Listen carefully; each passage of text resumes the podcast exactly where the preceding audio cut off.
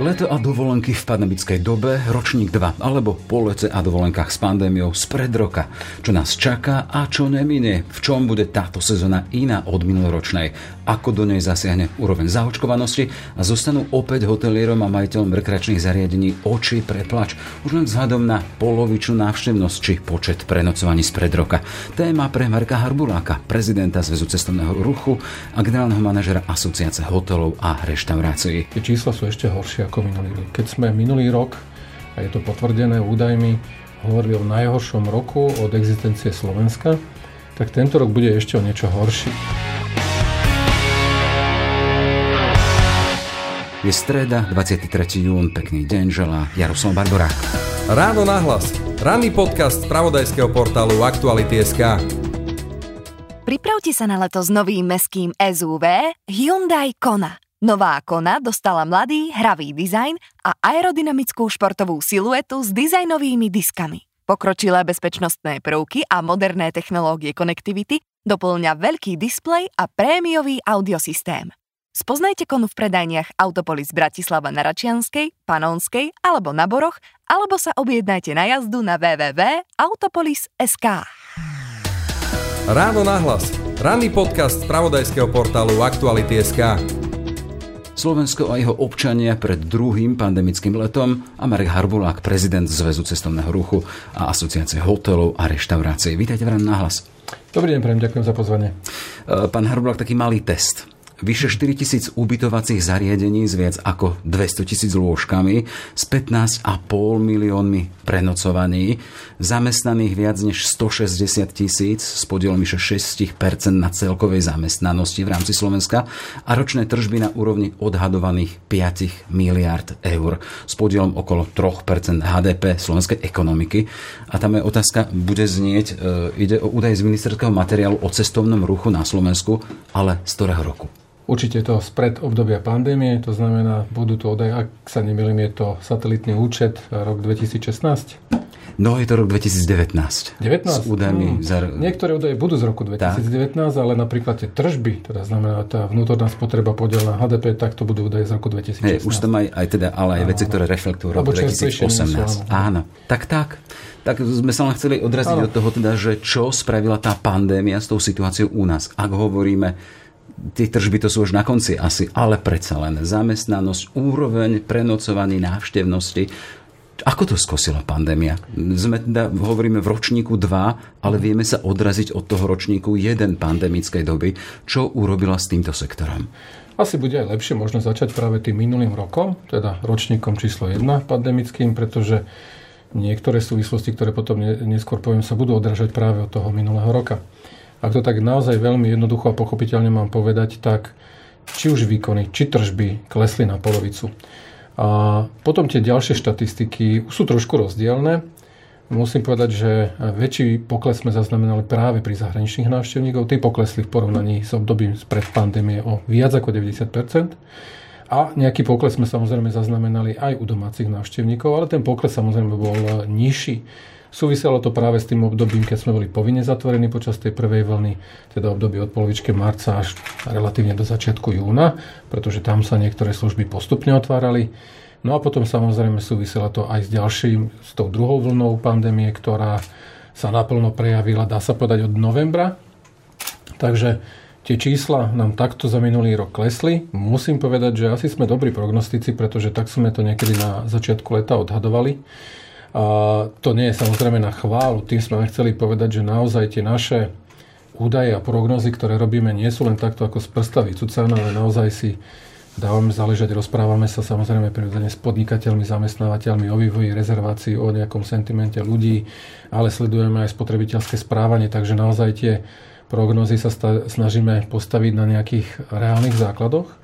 No a teraz prejdem k tomu roku 2021. My sme niekde na prelome februára, marca vydali obdobnú prognozu o vývoji na tento rok a musím povedať, že tie čísla sú ešte horšie ako minulý rok. Keď sme minulý rok, a je to potvrdené údajmi, hovorili o najhoršom roku od existencie Slovenska, tak tento rok bude ešte o niečo horší.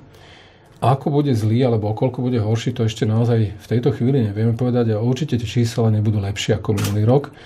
Vidíme teda, že tá druhá vlna pandémie trvala dlhšie, to znamená aj tie obmedzenia, respektíve zatvorenia niektorých služieb trva, e, boli dlhšie. A zatiaľ ani vývoj na letnú sezónu nám nehovorí, že by teda tá letná sezóna v porovnaní s minuloročnou letnou sezónou mala byť výraznejšie lepšia. Dokonca nebude ani lepšia, nebude ani taká dobrá. Skôr sa obávame, že bude horšia. Nie, ale keď vy hovoríte o tom, že nebude tá, tá, taká dobrá, nebude lepšia, to hovoríte o čom? Hovoríte o tom, o záujme ľudí, o, o návštevnosti, lebo predpokladám, že každý jeden z hotelierov či z majiteľov reštaurácií povie, že sú na to pripravené maximálne možné pripravení sú, ale bohužiaľ... Čo sa týka asi, služieb, áno, no, kvality služieb. Ale nie sú na to pripravení asi spotrebitelia. Ja začnem zase možno takým tým prieskumom, ktorý bol realizovaný vlastne počas šiestich mesiacov, pravidelne každý mesiac. To bol vlastne prieskum urobený vo všetkých európskych krajinách, vlastne taký spotrebiteľský, kde sa sledovali vlastne preferencie turistov ak sa raz uvoľnia opatrenia, tak čo si myslia kedy a čo budú preferovať, aký produkt, či to, budú, či to bude more, slnko, alebo to bude, budú hory, kultúra? A teda čo bude hrať tú najdôležitejšiu úlohu pri výbere dovolenky. No a z toho prieskumu vyplynulo, že teda tá preferencia, teda väčšina spotrebiteľov alebo tých turistov očakávala, že k tomu zlepšeniu podmienok a teda uvoľneniu podmienok dôjde práve toto leto, aj z tohto dôvodu si zrejme vybrali viacej produkt more slnko, to znamená, tá preferencia bude viacej cestovať možno k moru. A čo sa týka tých podmienok, ktoré zohrajú veľmi dôležitú úlohu pri výbere destinácie, tak je to samozrejme bezpečnosť a schopnosť, ako daná destinácia alebo krajina dokázala manažovať, alebo teda aké opatrenia dokázala prijať v súvislosti s bojom proti pandémii. No a bohužiaľ musím povedať, že v tom čase, to hovoríme o septembri až januári, z tých prieskumov vyplynulo e, prirodzene, keďže tá situácia na Slovensku nebola dobrá, že sme na okraji záujmu zahraničných turistov. Takže určite tie očakávania sme veľké nemali. Z tohto pohľadu, aj keby sme boli teda otvorení naplno, čo sa týka zahraničných návštevníkov, zrejme by sme sa mohli spoľahnúť len na okolité krajiny, a teda tradičné trhy, ako je Česko, odkiaľ k nám tradične prichádza najviac zahraničných návštevníkov. No a jediné, čo nám ostáva, alebo to, čo ukázali tie prieskumy, je, že veľa ľudí sa bude snažiť alebo uprednostniť domácu dovolenku, to znamená ostane doma počas toho leta. Takže to nás viedlo k tomu, že asi budeme znova teda do veľkej miery závisiť od toho domáceho cestovného ruchu. Vrátim sa možno na ovo, teda tá pripravenosť samozrejme tu je, aj tá je ešte poviem ale s otáznikom, pretože tak ako sme prednedávnom zverejnili, máme veľký problém e, najímať zamestnancov tá pandémia sa podpísala vlastne aj zmenami na pracovnom trhu, aj napriek tým nástrojom pomoci, ktoré sme mohli čerpať ako zamestnávateľia, to znamená tie príspevky na udržanie zamestnanosti, napriek tomu tie dopady, tie ekonomické dopady boli také silné, že veľká časť tých podnikateľov alebo časť zamestnávateľov nedokázala udržať tých zamestnancov a o prácu preukázateľne prišlo viac ako 40 tisíc ľudí z toho celkového počtu 160 tisíc. No a nahradiť ich momentálne, alebo teda znovu ich najať, je, teda nie je jednoduché.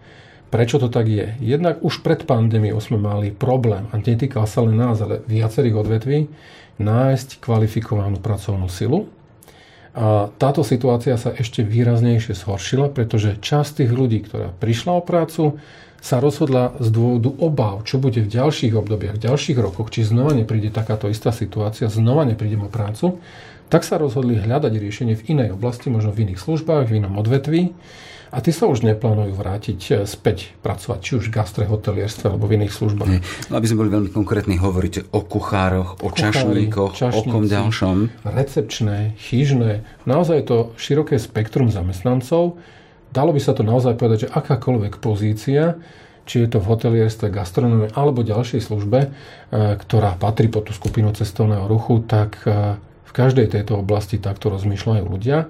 A bohužiaľ zase musím povedať, že áno, prirodzene e, chápeme e, tie ich obavy, ale nepomáhajú ani tie vyjadrenia politikov k tomu, že jeden týždeň počúvame, že situácia sa zlepšuje, bude dochádzať k otváraniu. Počujeme z úst aj teda predstaviteľov Európskej únie. Hranice sa otvárajú, bude voľnejšie cestovanie, čo sa týka leta a o pár dní na to počujeme úvahy o tom, či nezaviesť povinnú štátnu karanténu, či i prípadne z dôvodu nového príchodu, príchodu novej mutácie koronavírusu či neprijať prísnejšie opatrenia. Tak to sú naozaj informácie, ktoré zneistujú nielen podnikateľov, ale aj samotných ľudí, ktorí si chcú plánovať svoju dovolenku Jednoducho oni nevedia teraz, čo majú robiť. Na druhej strane treba povedať, že tie premenné sa menia. Aj tá delta, ktorú spomíname, Áno. mutácia, tak je zatiaľ veľkým otáznikom a už šarapati v zahraničí asi bude na mieste, aby sme boli opatrní aj na Slovensku a viem si pochopiť, že to robí a mhm. mieša karty nepríjemným spôsobom aj vášmu sektoru. Ale keby mhm. ste boli, tak ste šéfom jednej asociácie a máte pod sebou ľudí, ale človek, ktorý má hotel, má zodpovednosť za prevádzku, má zodpovednosť za to, aby to tam bolo v poriadku, bolo to zdravé, tak si viem predstaviť, že tiež by uvažoval takýmto smerom. Určite bezpečnosť je vždycky na prvom mieste aj u nás. My sme si vedomi toho, že jednoducho do veľkej miery aj my musíme zabezpečiť také podmienky, aby tie ľudia sa cítili bezpečne. A samozrejme, ak tá situácia bude zlá v celej krajine, tak nemôžeme očakávať, že služby budú fungovať. To určite áno, ale to, čo nám vadí na tej komunikácii, respektíve na tých e, informáciách, ktoré unikajú von a sú rozporúplné, je, že tie informácie by mali prísť a byť jasne odkomunikované, ale aj s riešením. To znamená, ak nastane takáto situácia, tak príjmeme také a také opatrenia. Ale dnes sme tu, ešte tam nie sme, ale snažíme sa pripraviť tieto veci. To znamená jasná, ucelená informácia s riešením. A toto sa bohužiaľ nedialo ani počas prvej vlny, ani počas druhej vlny. A máme takú obavu, že znova sa začínajú opakovať tie isté chyby. Preto hovorím, áno, vláda alebo príslušní ministri by mali pred, predstúpiť pred verejnosť a povedať jasné kritéria, ale v čase, keď to je ujasnené, nie že zvažujeme to alebo to, v hre je aj úplný lockdown. To sú také naozaj informácie, z ktorých sa nevieme jednoducho nemáme jasný pohľad na to, čo nás čaká o týždeň, o dva, nie to ešte o mesiac, o dva. A naozaj v takej situácii sú mnohí podnikatelia. Teraz trošku prejde možno k špecificky k situáciám v mestách, mestským hotelom. Tí samozrejme nemôžu ani počas leta rátať s nejakou sezónou. To nie je v záujme ani domácich, ani zahraničných návštevníkov pobyt niekde v meste. Pre nich je to hlavnou sezónou práve jeseň kde sa organizujú konferencie, kongresy, rôzne podujatia, či už športového, kultúrneho rázu, ale jednoducho to sú veci, ktoré sa tiež s nejakým predstihom plánujú. A keď počujú organizátori takýchto podujatí takéto informácie, ktoré nie sú jasné, samozrejme, že nebudú nič plánovať. To znamená, mestské hotely už dnes vedia, že pri takejto informovanosti, respektíve neinformovanosti, alebo otočkách, obrátkach, akokoľvek to nazveme, Nedá sa nič plánovať. Keď sa nebude nič plánovať, nebudú ani rezervácie. Keď nie sú rezervácie, tak otázky najčastejšie u tých zamestnávateľov a podnikateľov sú otvorím, neotvorím, mám najať ľudí, mám sa pripraviť, mám objednať zásoby, alebo to všetko znova prídem a prehlbím svoju stratu. Hej. Keď hovoríte o stratách, len taká malá kapitola, vieme, že boli vyčlenené stovky miliónov ako štátna pomoc. V prvej a druhej etape dokopy to bolo vyše 220 miliónov, ak sa nemýlim. Bolo to plánované v tej druhej etape do konca marca alebo začiatku apríla. Sú vyplatené? Majú tí vaši, ktorí majú hotely, reštaurácie, majú ľudí, ktorí čakali na príspevok, keď nemohli robiť, keď nemohli obsluhovať. Už sú zahojení v úvodzovkách? Je to vyplatené? No, je to veľmi dobrá otázka a dneska sme sa o tom... Otázka bavili. do terénu, lebo teda vy ste príjemcovia. A zatiaľ poviem, že je to v rovine deklarovania toho, čo vláda schválila. Ale buďme konkrétni. V tej prvej vlne, to znamená obdobie apríl až október, to je tá výzva de minimis, ktorá už bola zverejnená v polovičke decembra, sa vyplatilo niečo okolo 55 miliónov eur. V druhej etape, v tej druhej výzve, ktorá mala byť za obdobie od novembra do marca, my dnes netušíme, koľko sa vyplatilo, pretože takáto informácia zverejnená nie je. Posledná informácia, tuším, z 12. alebo 13. mája, predchádzajúceho mesiaca hovorí o tom, koľko žiadostí bolo prijatých a môžem povedať, že je to plus minus toľko žiadostí, ako bolo aj v tej prvej výzve, ale svieti tam len jedno číslo, že zatiaľ sme vyplatili 7 miliónov. Ale ho zopakujem, je to viac ako mesiac stará informácia. Dnes mi nikto zodpovedne nevie povedať ani na ministerstve, koľko sa vyplatilo. Čiže nevieme. Áno, správne si uviedli, dokonca tá suma je ešte vyššia, ktorá bola alokovaná, respektíve schválená vládou na vyplácanie pomoci, lebo treba k tomu zarátať aj tých 37 miliónov na tú tzv. veľkú schému. To nie je podľa tých pravidel de minimis do 200 tisíc, ale to je práve nad tú sumu 200 tisíc eur. Tá do dnešného dňa ešte zverejnená nebola. To znamená, veľké podniky, a nie je ich málo, ešte nemali šancu si požiadať o túto pomoc, pretože ešte schéma nebola zverejnená. A to hovoríme o tom, že sme už 15 mesiacov v pandémii a ešte stále niektoré podniky nemajú možnosť čerpať túto špecifickú pomoc. Čiže nie sú zahojení, sú len čiastočne zahojení, to hovorím o tých malých, ktorí už mali možnosť nejakú formu pomoci čerpať, ale aj tí malí sa už dostali do situácie, že vyčerpali sme tých 200 tisíc, čo je de minimis, ale čakáme na tú ďalšiu pomoc. My nevieme, kedy bude zverejnená výzva za obdobie apríl-maj tohto roka, čo boli tiež mesiace, ktoré boli poznačené lockdownom alebo výrazným obmedzením. My stále tieto informácie nemáme a nevieme teda, že či, že či vôbec a kedy budeme môcť o to požiadať. Mm-hmm. A, preto a nemáte tie... ich nie preto, že by ste si ich nežiadali, ale vy tie informácie žiadate a stále neprichádzajú? Stále neprichádzajú. My jednoducho kladieme otázky, ale mnohé odpovede k nám nedorazia. A toto nám dáva také vykričníky až otázniky, čo teda ďalej bude, pretože Áno, pekne to znie možno, ak v médiách povedia politici, že schválili sme navýšenie ďalšej pomoci. Áno, 220 alebo 250 miliónov znie úžasne, ale de facto my dnes vieme, že možno nejakých 62 miliónov bolo vyplatené. Pán Harbula, keď som si pozeral veci, tak ste sa veľmi pekne vyjadrovali o, o činnosti ministra dopravy po roku vo funkcii. A teraz hovoríte, že v podstate z tej istej adresy nemáte informácie, ktoré by ste potrebovali neprotirečíte si ho, alebo, alebo ste si ho nevarili ako žabu? Nie, nie, nie. Musím to možno dať tak na správnu mieru. Určite treba priznať a povedať, že ministerstvo dopravy aj zásluhou ministra Doležala urobilo veľký kus práce v tom prvom roku pandémie. Určite treba povedať, že táto špecifická schéma pomoci je naozaj špecifická pre podniky v cestovnom ruchu a dobre vieme a sledujeme v médiách, že my sme neboli jediní zatvorení alebo nejakým spôsobom obmedzení, ale iné sektory takúto pomoc nemajú k dispozícii. Zase nechcem byť alibista, ale my jednoducho, dajme tomu obchodníkov, nezastupujeme a nepatrí táto agenda ani pod ministerstvo dopravy.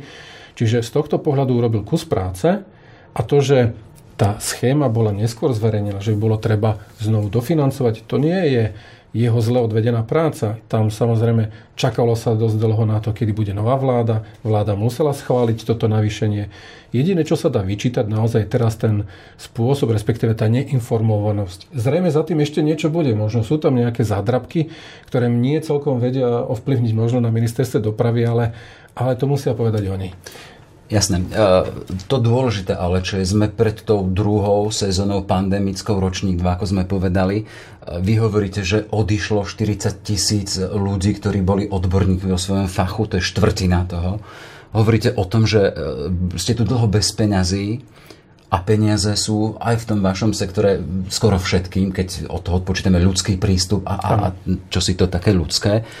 A chcem sa spýtať, no nemajú sa ľudia obávať, keď chcú ísť teraz pred sezónou, chcú si objednávať zariadenie na Slovensku, lebo tu sa bavíme hlavne o Slovensku, zastupujete podniky, ktoré pôsobia práve na našom území. No nemajú sa obávať už len o to, či dostanú to, čo si objednajú, či to bude kvalitné a či budú spokojní, to je tá, tá základná otázka. Ak hovoríte, nemáme ľudí, ktorí boli na to vzdelaní a ktorí dlho, nejakú dobu pracovali, by sa špecializovali, odišli. Ďalšia vec, neboli tu financie a stále nie sú. Tak? A myslím si, že tie obavy tu e, nemusia mať e, domáci návštevníci. Lebo? A, a poviem aj prečo.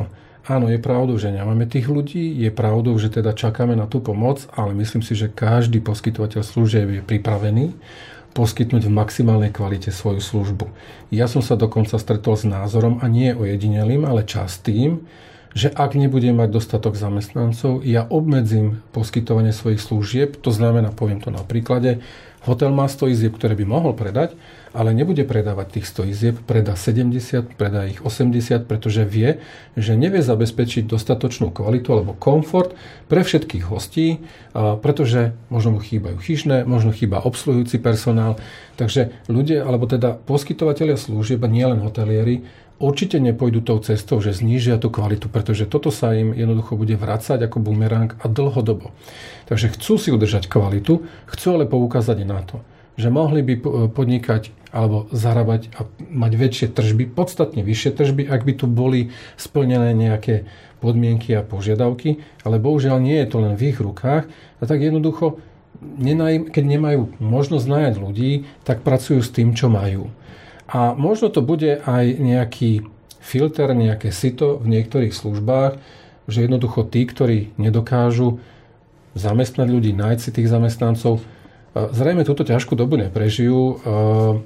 Možno to zmení aj trošku prístup možno niektorých zamestnávateľov, možno aj zamestnancov, ale jednoducho v súčasnej situácii na trhu práce my ťaháme za kratší koniec toho povrazu pretože tie podmienky, a musím povedať, aj keď e, často ho, mi všetci hovoria, že a stále je to o tej DPH, no bohužiaľ je to o tej DPH, pretože tá DPH e, vyťahuje podstatne viacej peňazí v pomere k tržbám ako z iných odvetví. Proste to Treba posluchačom pripomenúť, že to už dlhodobo snaha ano. stlačiť DPH pre váš sektor na 5%. Vieme teda, že aj minister hospodárstva Richard Sulík je zástanca takejto politiky, ale na druhej strane minister a teda bývalý minister, minister financí a bývalý minister financí v, v osobách Hegera a Matoviča, ktorí hovoria nie. Aké riešenie?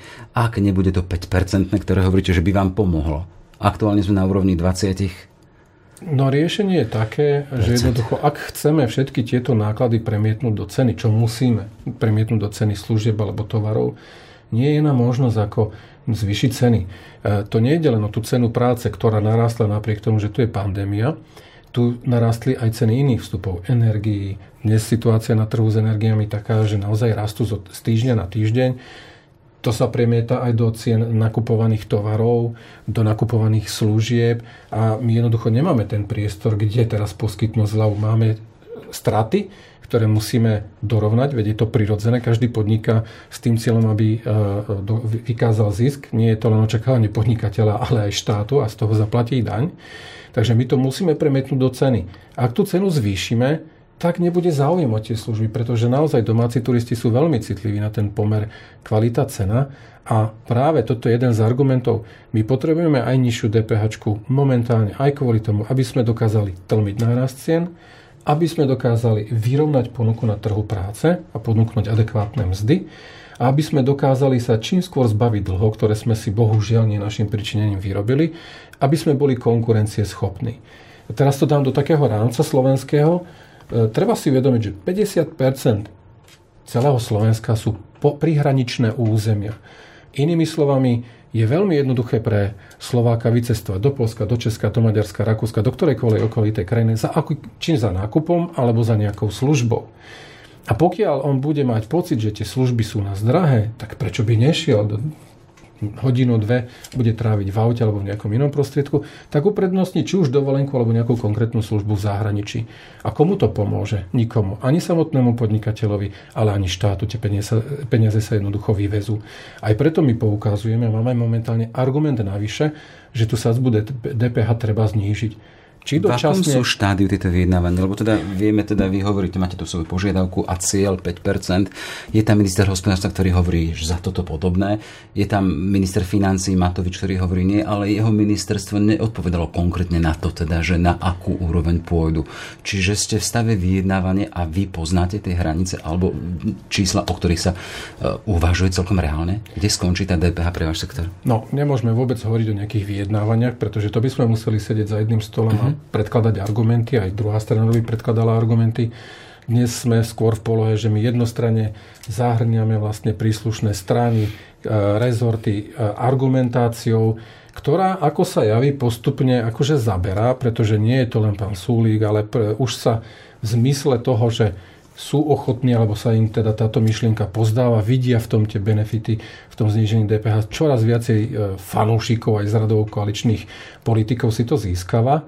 Ale treba povedať, že pre, nevymýšľame teplú vodu alebo koleso na voze. Jednoducho je to opatrenie, ktoré naozaj prináša tieto benefity, ktoré hovoríme. Sú to overené z praxe vlastne situácie z okolitých krajín a jednoducho treba sa na to naozaj pozrieť z toho pohľadu, že to nie je nejaká neadekvátna pomoc len pre nejaký vybraný sektor. To v konečnom dôsledku je investícia, ktorá sa vráti štátu a ekonomike vo výbere iných daní, odvodov. To, čo som spomínal, podľa mňa sa zvýši spotreba, ak nebudeme dvíhať ceny. A zvýši sa, zvýšia sa odvody, ak zamestnáme viacej ľudí a budú sa zvyšovať mzdy. Tí ľudia dokážu zase investovať peniaze. To znamená, všetko sa to v pod- nejakej podobe skôr alebo neskôr štátu vráti.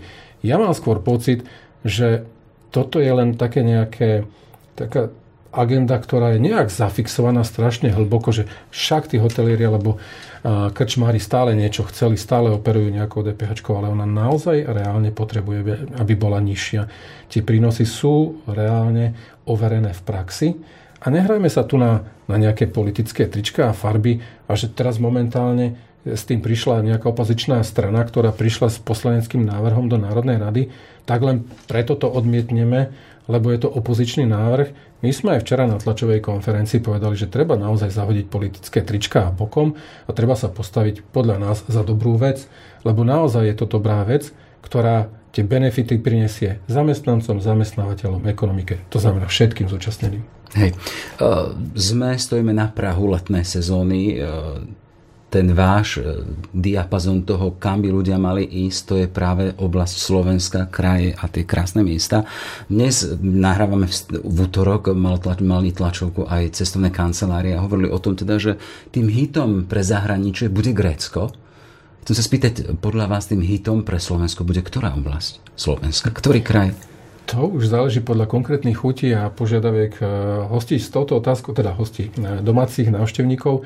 S touto otázkou sa naozaj často stretávam a väčšinou je tak podsúvaná, že čo by som ja navštívil, čo by som odporúčal. No ja si už ani niekedy neodvážim niečo presne odporúčať, pretože potom počúvam od tých ostatných a prečo si nespomenul nás. Ale chcem povedať jednu vec. Slovensko na to, aká je malá krajina, má strašné veľké bohatstvo. Prírodné, kultúrne, historické, v podobe vody, akejkoľvek podoby vody. V zime v lyžovaní. Okrem tej morskej však. Okre, a aj tu hovoria niektorí, že máme účinky vody, ktorá sa podoba tej morskej. A kde? No, no nerad by som to teraz, lebo je to tak dosť negatívne vnímané v médiách a v súvislosti s nejakými opatreniami z Ministerstva životného prostredia, takže mm, nebudem im pridávať na pozornosti ale naozaj to Slovensko napriek tomu, že je malá krajina, má čo ponúknuť. Keď chce niekto vyhľadáva samotu, pobyt v prírode, má neskutočne veľa možností. Naozaj od východného Slovenska, od toho severovýchodného cipu, hranice Polsko, Ukrajina, Slovensko, ale až po uh, vlastne oblasť Záhoria. Naozaj od severu takisto, keď sa pozriete hory, vysoké, nízke Tatry, proste Fatra, Všetko sú to krásne, je to krásne prostredie, je tam množstvo turistických chodníkov a v posledných rokoch tam pribudli aj ďalšie atrakcie, ktoré sa dajú využiť. Ak niekto uprednostňuje takú menej aktívnu dovolenku, tak môže navštíviť akvaparky, kúpele, urobiť niečo pre svoje zdravie. Ak niekto sa chce lebediť vo wellnesse, tak naozaj máme množstvo wellnessových zariadení, kde naozaj môžu tráviť čas. A v neposlednom rade ešte sa vrátim tej aktívnej dovolenke pribúdajú nám aj cyklotrasy. Nie je to síce tak veľa ako napríklad v susednom Česku, ale čoraz viac sa do, do popredia dostáva aj tento druh e, turistiky. Neobávať sa predsa len toho, že aj v kontexte toho, čo sme rozprávali, tých problémov, s, ktorým, s ktorými sa potýka sektor na Slovensku, či už odchod kvalifikovanej pracovnej sily, či ten nedostatok peňazí na prípravu, sa podpíše pod to, že to Grécko a to, to zahraničie tam zvýťazí, aj vďaka tomu, teda, že sme tu boli zatvorení takmer vyše pol roka? Najprv možno poviem, aby som bol férový aj ku kolegom eh, z cestovných kancelárií agentúr, že my nechceme na úkor práve ich služieb eh, preferovať domácu dovolenku. Práve naopak my sledujeme, že väčšina Slovákov, teda tí, ktorí majú prostriedky a čas a cestujú, tak preferujú jednu zahraničnú, jednu domácu dovolenku.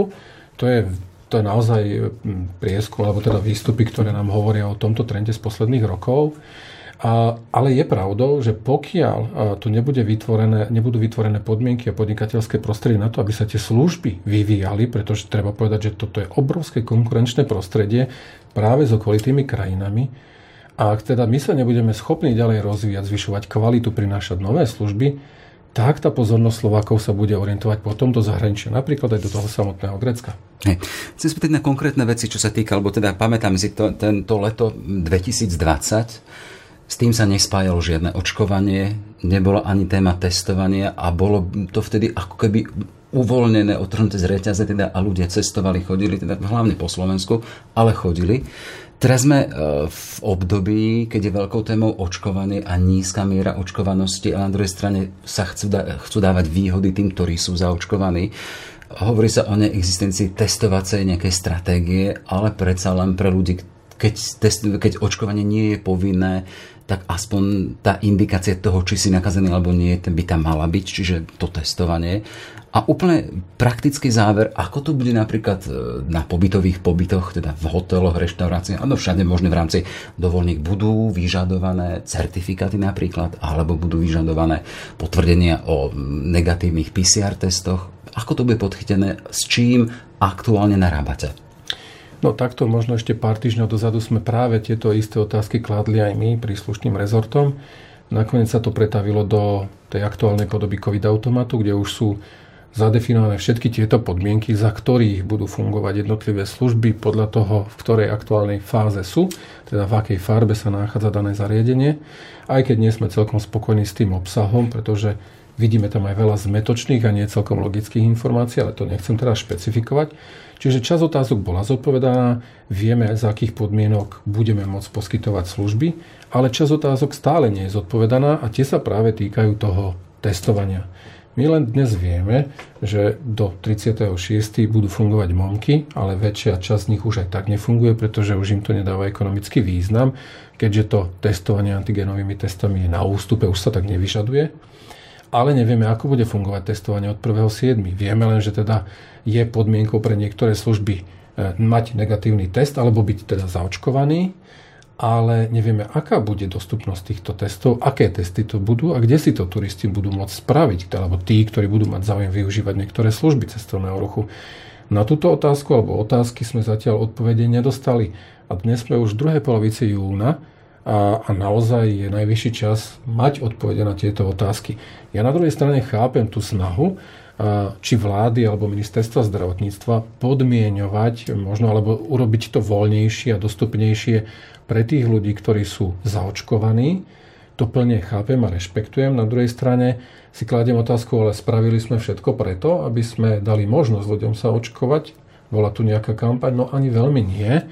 Jednoducho tu štát zanedbal niektoré veci a teraz de facto tým budeme tak trošku trpieť aj my, pretože nie všetky služby budú dostupné pre týchto ľudí, respektíve aj keby chceli, tak možno dostupnosť testovania bude nedostatočná a jednoducho to bude odrádzať ľudí potom od toho, napríklad, aby keď nie sú očkovaní, aby navštívili akvapark. Uh-huh. Takto pred, pred rokom už boli čísla za prvý pol rok sezóny e, tej turistickej a, a v rámci ubytovania všetkého a tam vyšlo z toho teda, že pokles návštevníkov napríklad domácich versus zahraničných minus 49%, čo sa týka našich domácich, minus 61,5% zahraničných, to je v rámci Slovenska. Chcem sa spýtať, aká je úroveň možno objednávania a rezervácií aktuálne? Vidíte tam nejaký trend, teda, že to leto na Slovensku bude zaujímavé pre vás? No, je tu bohužiaľ niekoľko trendov, ale nie sú to pozitívne trendy, ale mhm. skôr také negatívne. Ten jeden hovorí práve z dôvodu tej neistoty o tom, ako bude, čo bude, aká bude dostupnosť testovania, aká farba bude platiť v danom regióne. To vedie vlastne k tomu, že ľudia si nechávajú objednávanie alebo rezervácie na poslednú chvíľu. Ten druhý trend práve súvisí s tým, že jednoducho dovolenky sa skracujú. Ak sme pred pandémiou bežne mali týždňové pobyty, tak dneska sú to pobyty možno na úrovni dvoch, troch, prípadne štyroch nocí po väčšine. Všetko sa to orientuje na prelom júla až augusta, prevažne víkendy. A toto je to negatívum toho celého, pretože my nedokážeme kapacity služieb nafúknuť. Proste keď má hotel raz 100 lôžok alebo 100 izieb, tak ich bude mať aj v pondelok, ale aj v nedelu. Tam zrazu nevieme pribudovať 10 ďalších izieb. A tým vlastne vzniknú kolízne situácie, kde bude veľký dopyt po niektorých službách, možno v niektorých regiónoch, a nebudeme dokázať, alebo nedokážeme všetkých týchto ľudí uspokojiť. Čiže my preto hovoríme nie, aby sme robili si len nejakú takú falošnú reklamu, ale nabádame ľudí naozaj rezervujte si čo najskôr a vyberte si svoje miesto čo najskôr, pretože naozaj sa môže stať, že ak budete v nejakom krátkom časovom období chcieť ísť na tú dovolenku, tak možno ten váš obľúbený hotel, penzión alebo zariadenie alebo destinácia nebude mať voľné kapacity. Takže skôr sa obávame, že po väčšinu časť toho leta nebudú tie kapacity využité e, ani na priemer toho, čo sme mali minulý rok a potom tu budú krátke obdobia, ktoré bude, kde bude ten dopyt strašne veľký, ale nebudeme ho môcť uspokojiť. Hej. Ak sme v úvode spomínali takú tú vetu, že zostane teda tým majiteľom a prevádzkarom e, zostanú oči na plač, e, je tam aj tá obava, ak hovoríte, že budú tu nárazové nejaké obdobia, ale väčšina toho času to nebude celkom maximálne využité. Nie je to dobrá situácia, hej? Nie je to dobrá situácia, tie oči preplač už majú podnikateľe, tak ako som spovedal, určite v mestách. Možno trošku e, viac optimizmu majú zamestnávateľe, podnikatelia v tých pobytových destináciách. Ešte stále majú očakávania, ale tie očakávania naozaj môžu dopadnúť všelijako. Ale snažíme sa byť naozaj vždycky optimistami, pretože ten optimizmus chceme trošku aj v tom dobrom význame preniesť aj na našich hostí, takže veríme, že domáci turisti nás v úvodzovkách zachránia, pomôžu a že táto sezóna prebehne, prebehne v celku dobre, ale naozaj zatiaľ tie signály nie sú až také optimistické. Ne. Dobre, pandemické leto, vydanie číslo 2 alebo ročník 2 a Marek Harbulák, šéf Zväzu cestovného ruchu na Slovensku a tiež z Asociácie hotelov a reštaurácií. Všetko dobré a nech sa vám darí. Ďakujem ešte raz za pozvanie. Aj tie oči, aby neboli vytlakané. Všetky podcasty z pravodajského portálu Aktuality.sk nájdete na Spotify a v ďalších podcastových aplikáciách.